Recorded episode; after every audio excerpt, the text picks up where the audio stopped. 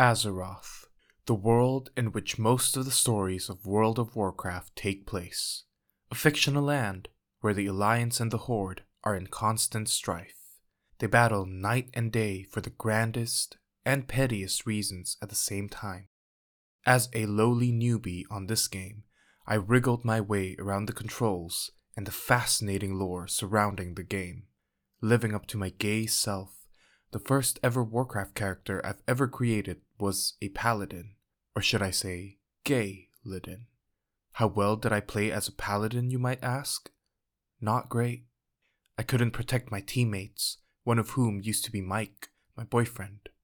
Random players who teamed up with us were so unhappy, and of course, I took it very personally. So I ended up putting my gay Gaelidin character in stasis. I parted ways with Mike's Druid character named Omega and made a new character on a new server, still very gay, a fire mage named Biru. Okay, I don't think I can keep up with the cringy narrator voice. So, on this new server, I joined a guild which was literally created 10 years ago by a now 27 year old guy, the Guild Master. His in game name was Beowulf, and this guild was called eternal honor. I joined this guild with overflowing cringe in my mind, and the few months I spent with these lost souls were grueling, but nonetheless great. We went on guild wide raids, progressing through the lore together, and just generally talking about life in between quests on Discord. During one of the raids, one of the guild members told me that some of the things that I did in game are so gay. So I just told him straight up in front of everybody actually, I am gay. So, what's gay again? And everybody scrambled, going, oh, oh, oh.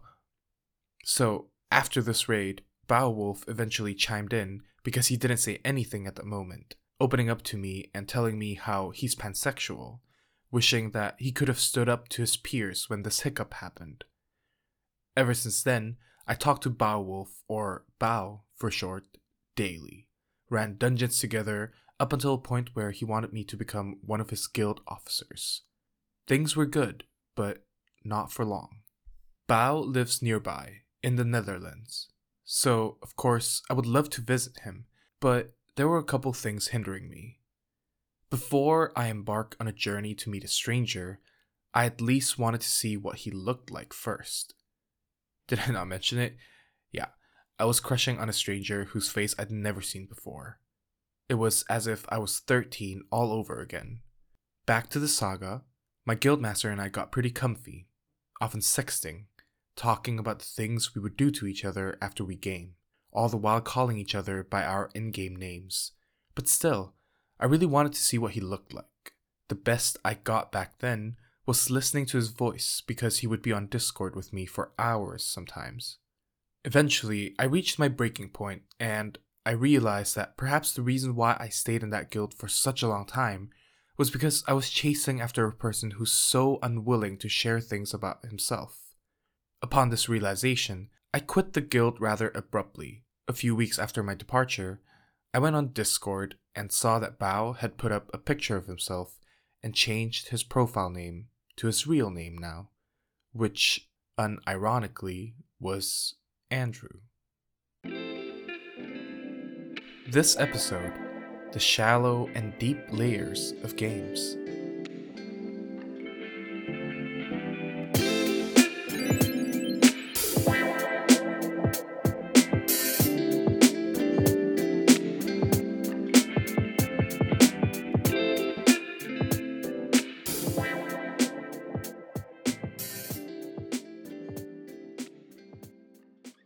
Hi, Edgelings.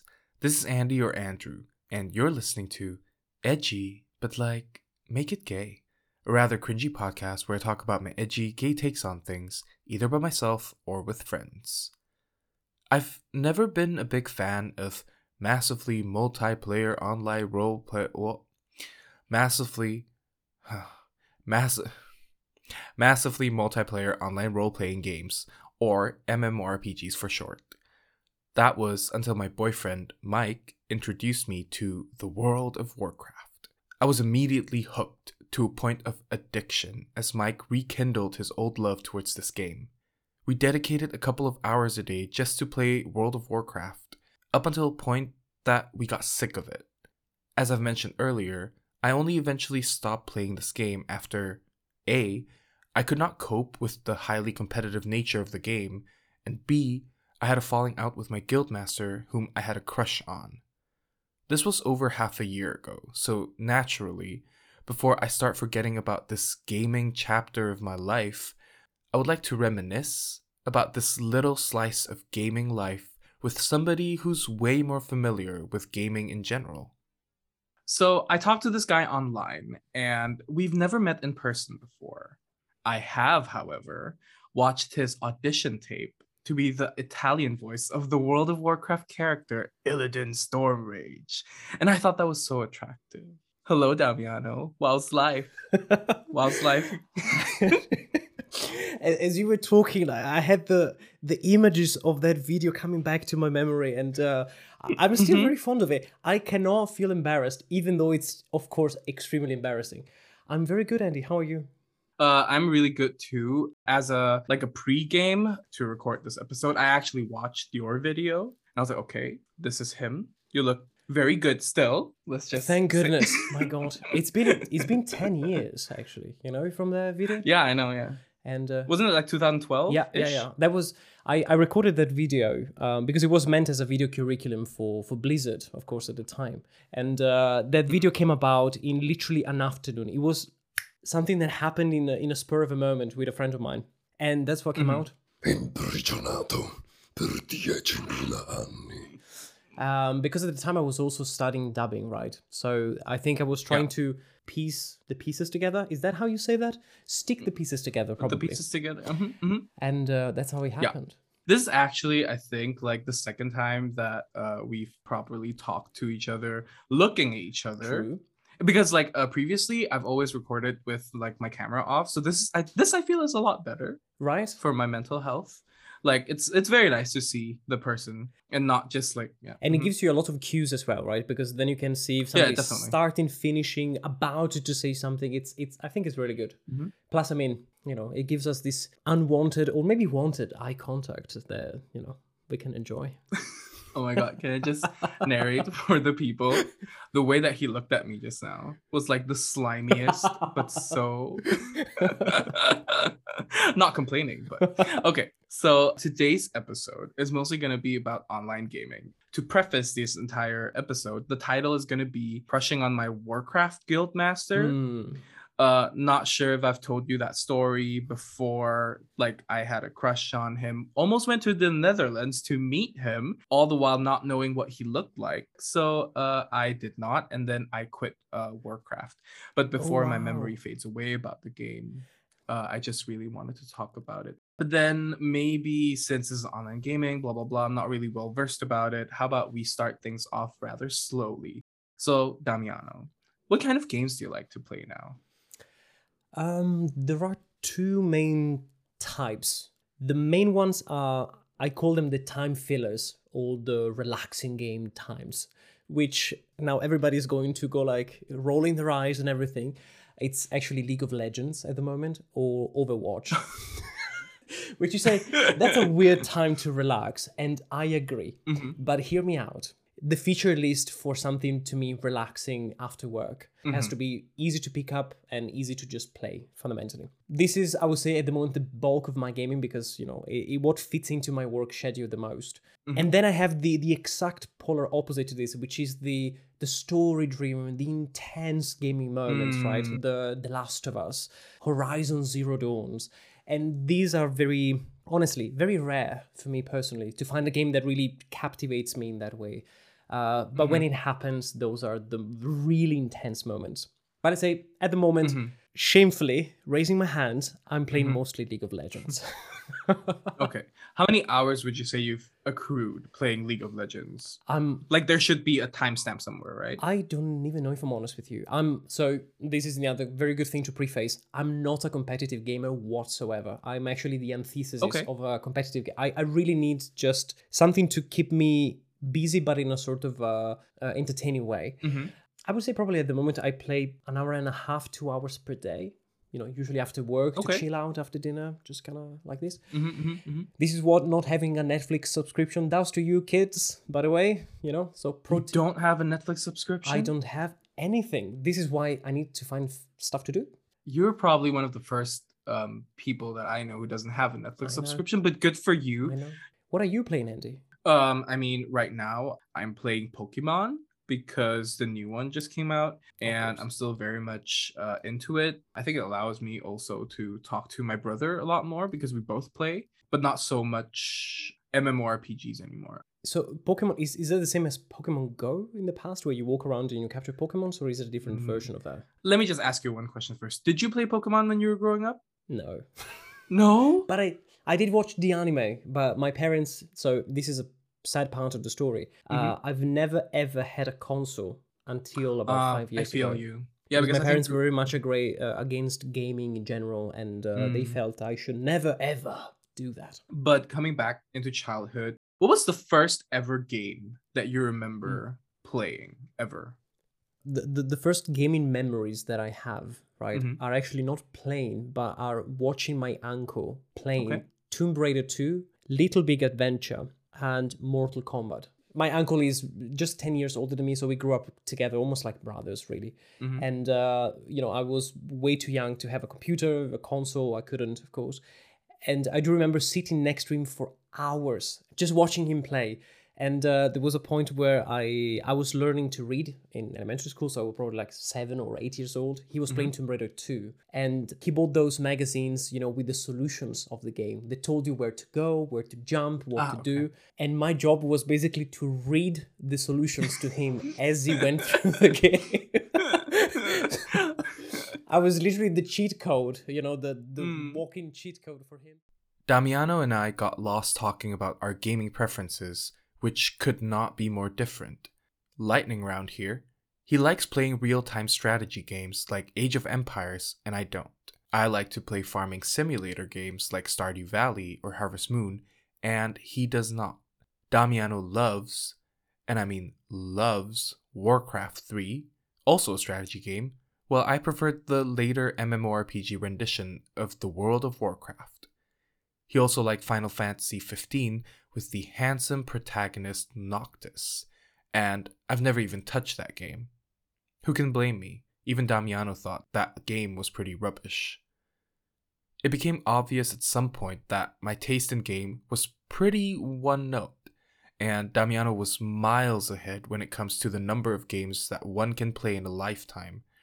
But he was nice enough to use Pokemon as a first case study to discuss about why playing games tends to feel so good. I just like Pokemon. Pokemon is so good. I know that it's animal abuse, but Pokemon is just so good and cute. but it's monsters abuse, technically. yeah, also, yeah, I technically, yeah. Do you find Mhm. yourself still being into the lore of because this is one of the things I always yeah, find definitely. fascinating with Mhm. the Pokemon communities. That disclaimer, I do really like Pokemon, Uh-huh. but for me was I didn't play the game, so I watched the animes when Yeah. they were out. Mhm. Really enjoy them. But there is a point in the games where doesn't it become just collecting more and more and more Pokemon that just have even more Mhm. complex declination of skill sets and magic things, but the core mechanics is always the same, isn't it? That's completely true, but a lot of the people that I know who play Pokemon don't aim to catch everything. We just catch whatever it is that we like based on the powers, the aesthetics, and the So if I ask you the because I'm really fascinated by this actually, you new version of Pokemon, you just buy that, you plop it into your console of choice. What is the trigger that makes you play the game? What is the first thing that comes to your mind that releases endorphins when you do it? I think that it's very, very close to why I also play Warcraft. I really like things that are kind of like exclusive and they look Uh-huh. good. So aside from aesthetic, there's also this thing in Pokemon. You don't really have to know a lot about this. Just there's these things called shiny Pokemon, and the chances to get these shiny exclusive Pokemon, they're really, really low.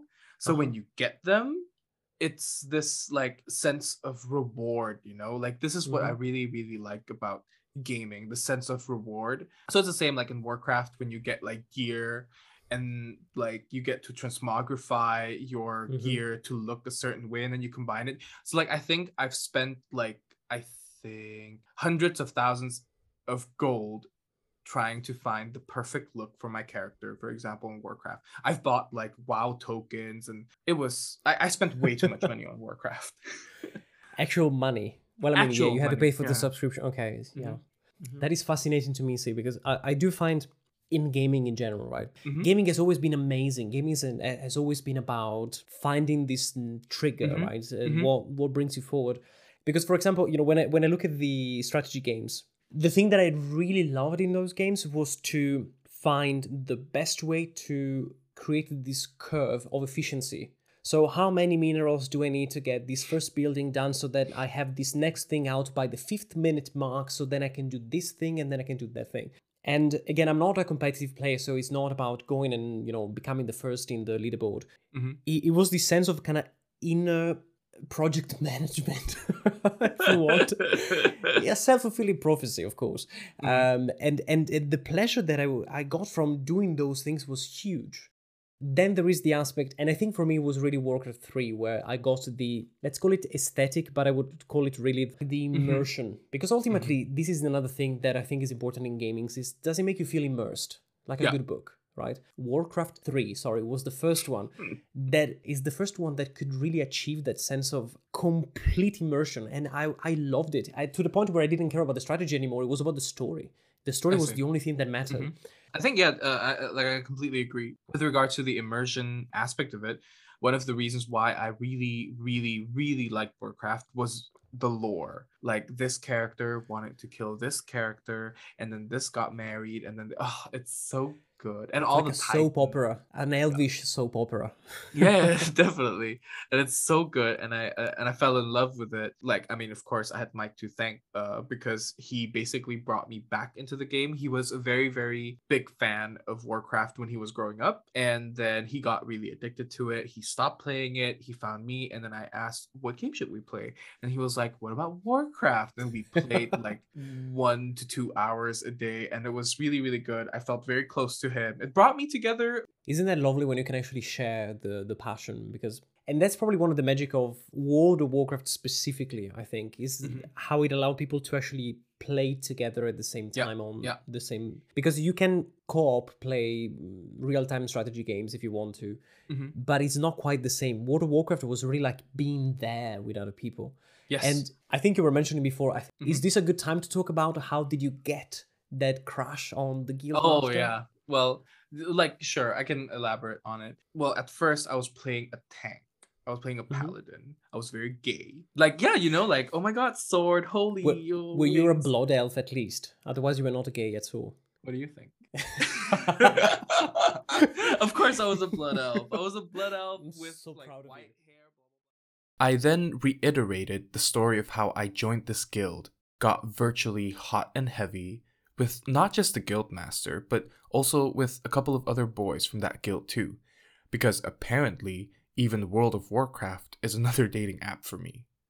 Damiano also asked me if I roleplayed as some of the in game characters when I was sexting the people that I met on Warcraft, and I would be lying if I said no. The idea of a long eared elf getting pinned down by a humongous humanoid bull is quite hot. After a while, Damiano told me how he only started playing World of Warcraft after he got the free subscription when he was working for Blizzard, the company that birthed Warcraft. How he was a game master, and how being a game master meant that they could do pretty menial yet meaningful things, like blessing people's in game marriages, which I thought was so cute.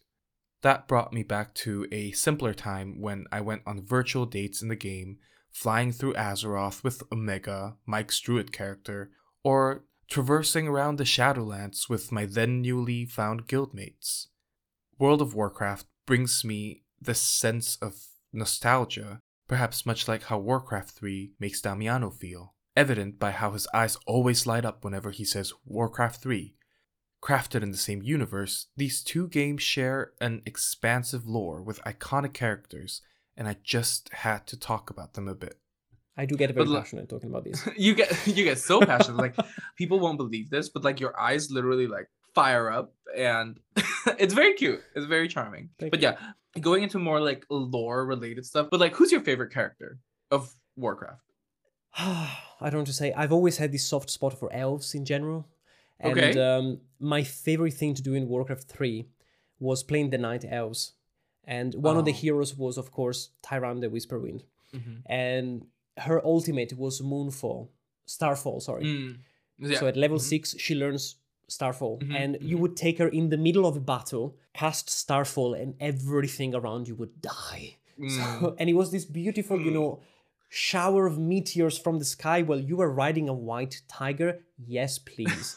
so Tyrande has always been my absolute favorite character in the Warcraft universe. She's going a bit of a strange way now, right? Because she's Mm. Oh, yeah, become the the knight the Night uh, Warrior. warrior, right? The Mhm. Wrath of the Elune and all this stuff. But you know, she's a badass. has she I like her. has she much. always been like Mother Moon? Mhm. I need to bring, you know, bring light to the moon. Well, let's go to the to the edge of the forest.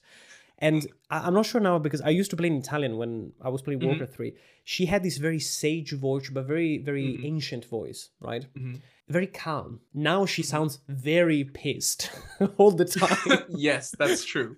But yeah, as a contrast to your favorite character, my favorite character, because I'm such a simp, but I'm a humongous Sylvanas fan. How can you not, right, at this stage? What do you really like about her? What what makes it click for you? Uh, I think that how it really clicked for me was really when the expansion battle for Azeroth came out, and there was the cinematic trailer.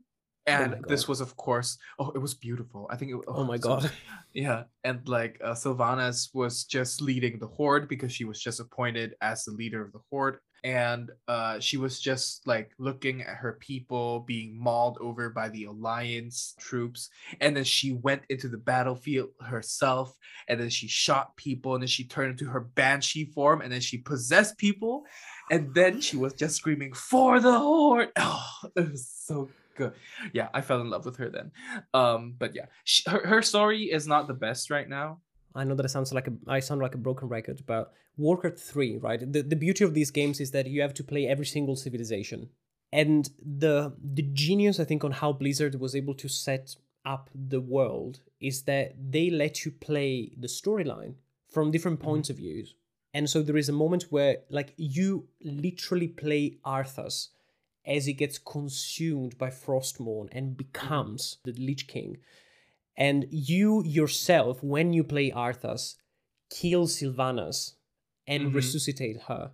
But just the missions before, you were playing as Sylvanas, hunting Mm. Illidan because he escaped the prison. And so you have so many points of connection with the characters where you have to walk into their shoes for such a long time. And you know, when you play, your brain does a magical thing, which is it accepts automatically what happens because Mm-hmm. you have a goal in mind. And if the goal is kill all the enemy units, so be it. I'm gonna go and use all my dirtiest tricks to do it. Uh,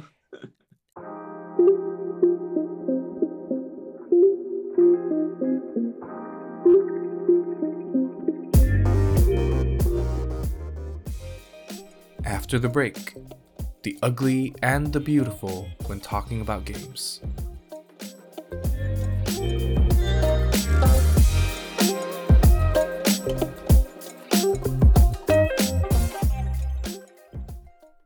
Think that it's pretty well established that games generally bring players a sense of joy and satisfaction, but often overlooked are the things that lie beneath this pretty bed of flowers.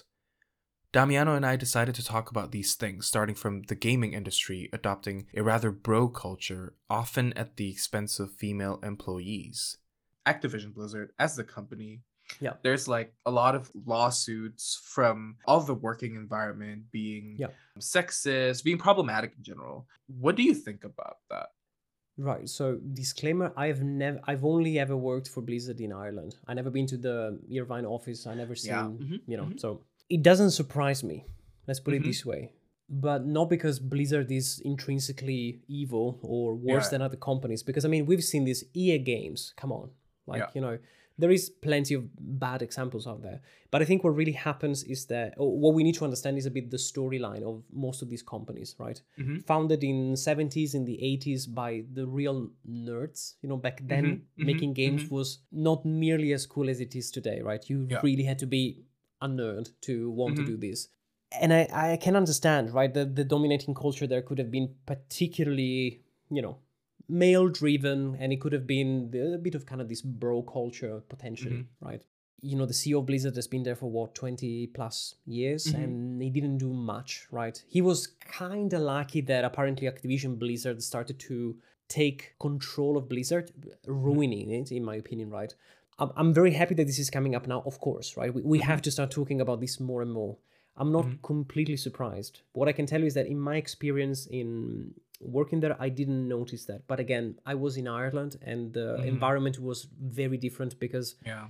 it was a super international offices we had i don't know how many nationalities in one place I do have to say that I think the Blizzard thing is the biggest one. I don't think I see it for like other companies to this extent, you know, to to- riot yeah. league of legends they had huge backslash Yeah? for the oh my god like uh, the thing is riot is owned by tencent which is a chinese company right Uh, So the things that you know, or let's put it this way, the the benchmark that they have or what they let people hear about that Mhm. might be different.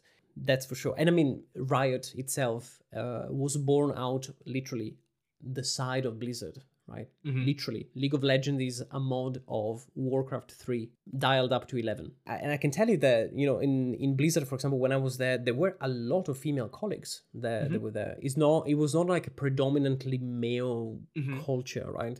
Um, and, and there were a lot of very passionate video game players who were female. So Yeah, there was definitely. no, I, I didn't feel that there was necessarily this huge disparity. Again, with the disclaimer that I am a man, so you know I may have not seen what a female colleague Mhm. might have seen, Mhm. but I'm very happy they're talking about this now because it's really Yeah. about time. Even more so than before like a lot of girls are playing these games that were you know all the way back then for boys and and i think that it's generally nice and it would also be nice in my opinion if this kind of change the safety this like safe space that girls women have playing the game can also be translated into like the working environment too A hundred percent. Mhm. You know, it, when when you were saying that, it kind of made me think. When when I play Overwatch, I Mhm. try to go into the voice chat as much as I Yeah. can, just because it's proven that being on voice chat tends to increase your win rate. Rarely I find girls, and sometimes when I find these girls, they tend to be very very quiet because they are afraid that Mm. when a, a, a girl speaks up in a team full of well in a team chat full of Yeah. males, which sometimes are you know the teenagers that have nothing better to do. They may comment like oh you're a girl. Mhm. i normally play mercy when i play overwatch which is a female character right? And people are like you're not a girl you're a boy. And i'm like sure whatever. And a support you're a fan. And a support uh, but also you know i've gotten so many times the people writing in chat oh that's so gay. And regularly i go into voice chat i'm like yes. The, exactly like you said yeah. your point being that Uh-huh. i'm healing you very well i guess? What what do you mean by that? Mm. and that changes right the dynamic just the Yeah, fact that you start talking about these things. Mhm. and finding these female players and giving them i suppose just a friendly voice that says hey how are you? Right? The Mm-hmm. just a random but normal comment a question right that you would do to it changes the, the the narrative quite a lot. And as you say it's creating the safe space. Yeah. And we, we can create these safe spaces. And then you win when you do it mm-hmm. so We also talk briefly on the topic of addiction. Personally speaking, it's very easy for me to get addicted to games. For instance, in a short span of over two months playing Animal Crossing on the Nintendo Switch, I logged over 600 hours, which is an average of 8 hours a day.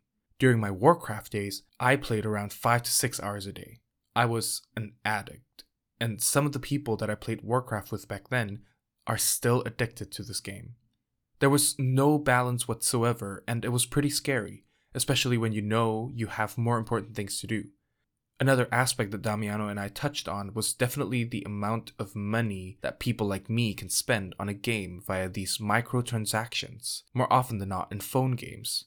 With ever growing technology and a better understanding of what makes the human minds tick, Damiano also made me consider if we're indeed playing with fire here. But what happens that we also got into the iPhone game category, mm-hmm. Farmville. TikTok, it's working more like a game than anything else, to be honest with you, right? Clash of Clans. They've become so good scientifically at dissecting what are exactly the triggers for mm-hmm. what happens in your brain and building a game that is literally designed to trigger to touch all of these points in your brain and make you feel good at certain moments until you start paying for it in one way or another be this with your time or with actual money. The other thing is though that the incentives from a marketing perspective from a sales perspective are so big it's so easy to win in this way and we could say oh well tiktok will never work. Well it actually does and it does really really well. Really well hearthstone to go back to blizzard Yeah. which was this card game right? Like magic the gathering sort of mm-hmm, thing mm-hmm. or yu-gi-oh! Everybody thought oh well that's bullshit right? What's gonna do with card games? And you need to pay to buy the packs whatever. It's mm-hmm, never gonna happen. Hearthstone became the cash cow for blizzard. It brought in more money than world of warcraft did. With the incentives you know it's just 99 cents per pack. It's 3.99 or mm. whatever. People would spend millions of dollars on hearthstone.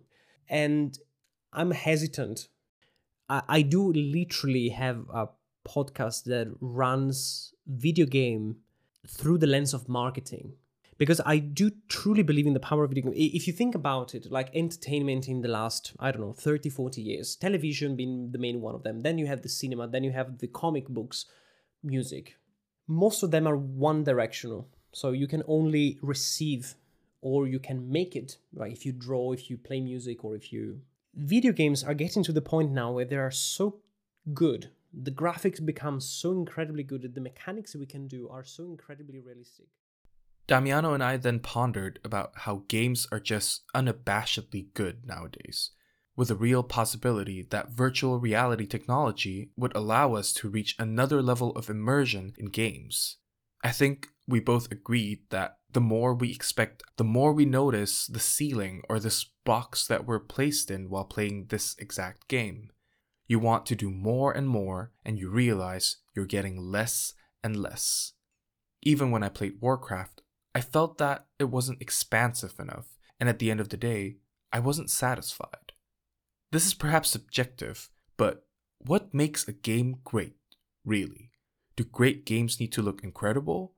Do we really think that those are the ones that stick around in our memories the most?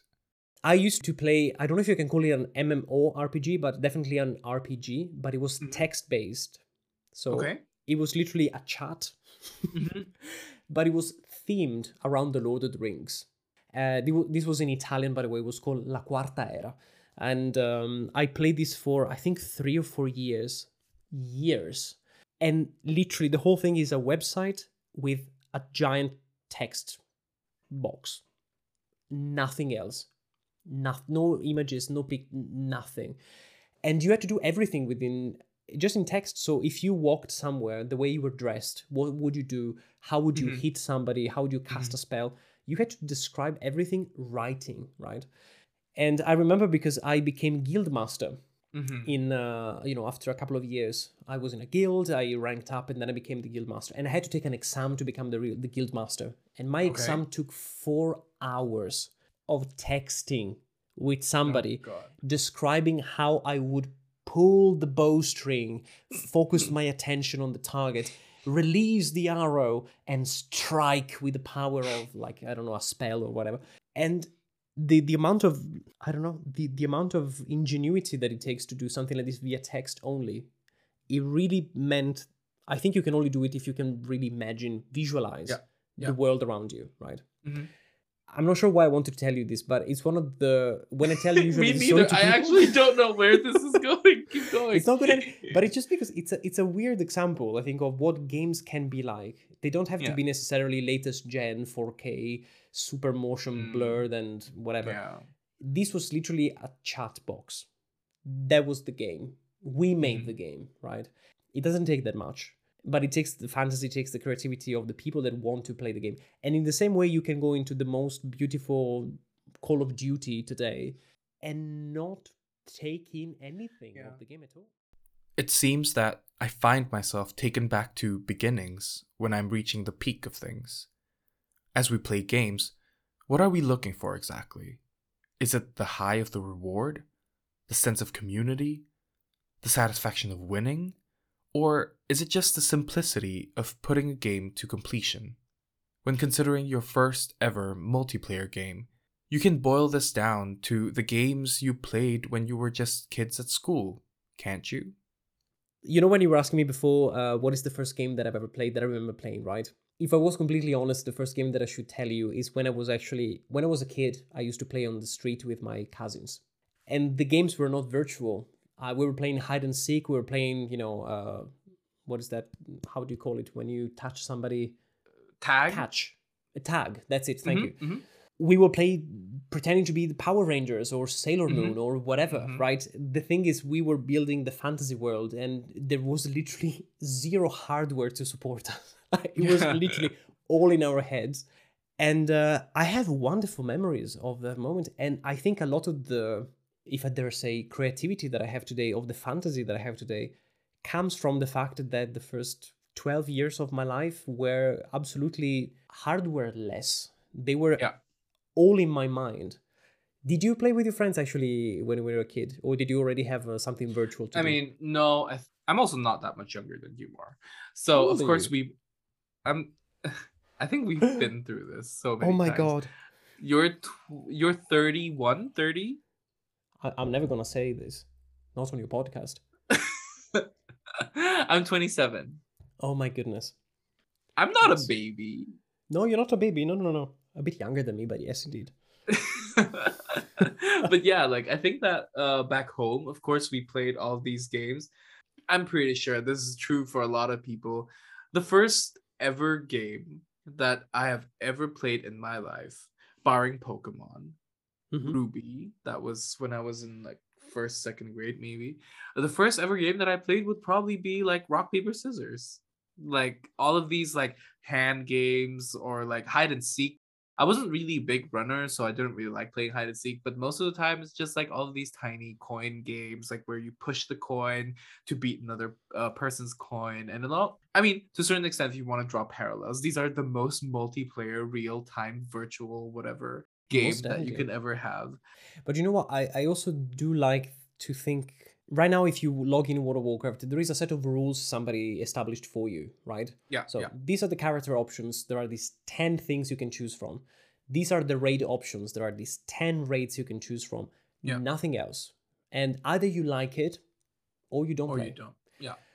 Yeah. When, you know, we were playing, I remember we, we had this, you know, when when I was a kid, Power Rangers were huge, right, in Italy. And I was a huge, I still am a huge fan of the Power Rangers. Red.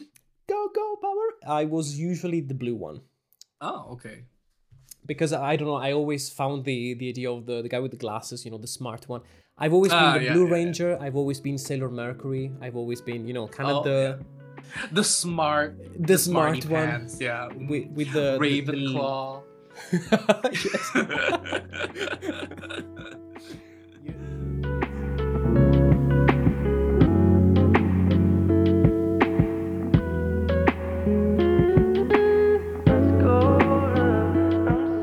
This is Andy or Andrew, and you're listening to Edgy but like make it gay. If you like this cringe fest of a podcast, then I probably like you too. Where did you find this podcast? Spotify? Apple Podcast? Eh, I guess wherever you get your podcast from.